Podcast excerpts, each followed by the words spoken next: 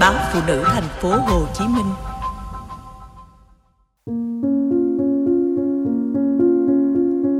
Bố đi lấy vợ.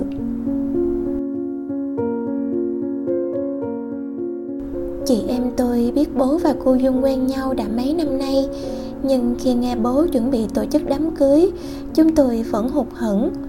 Nhìn bố tất bật đi chụp ảnh cưới Chọn nhẫn, viết thiệp, mời khách rồi đặt nhà hàng.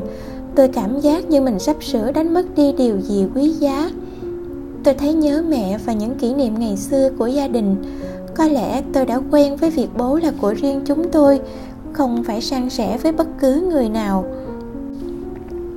Mẹ tôi mất cách đây 11 năm khi tôi học lớp 4, còn cậu em trai mới học xong mẫu giáo. Ngôi nhà của gia đình tôi ở sát vách nhà ngoại, được ông bà mua cho từ một người hàng xóm vỡ nợ. Khi biết mình không qua khỏi, nằm trên giường bệnh mẹ đã dặn bố đủ chuyện, trong đó có việc đi bước nữa sau này. Bà ngoại kể, mẹ bảo bố Em đi rồi, anh có yêu thương ai thì cứ lấy. Chỉ xin anh đừng đem người ta về ngôi nhà này. Ba mẹ em nhìn thấy sẽ đau lòng. Bố gật đầu đồng ý để cho mẹ yên lòng.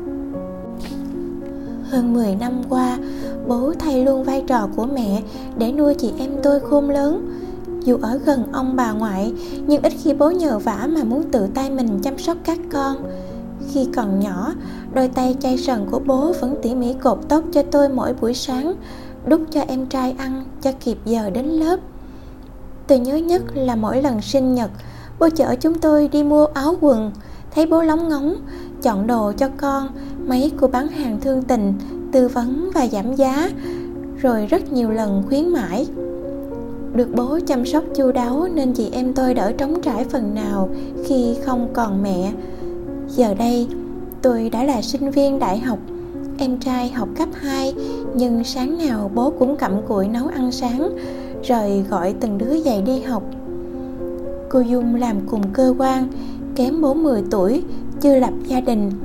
Thỉnh thoảng bố mời cô về nhà tôi ăn cơm. Chúng tôi cũng thấy bình thường. Cứ nghĩ mối quan hệ này Sẽ chỉ dừng lại ở đó mà thôi.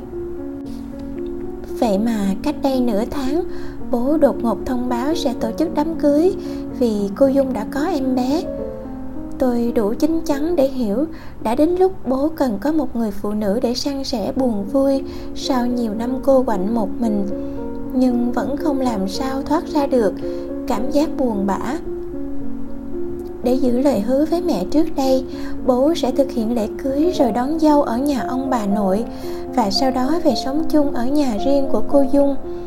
Chỉ vài ngày nữa thôi, chị em tôi sẽ phải tự lo cho mình khi bố đã có tổ ấm mới. Dù bố hứa sẽ về nhà thường xuyên và luôn chăm lo cho chúng tôi, nhưng tôi hiểu cuộc sống của ba bố con sẽ không thể như xưa khi bố đã đi lấy vợ và còn phải chăm sóc em bé nữa.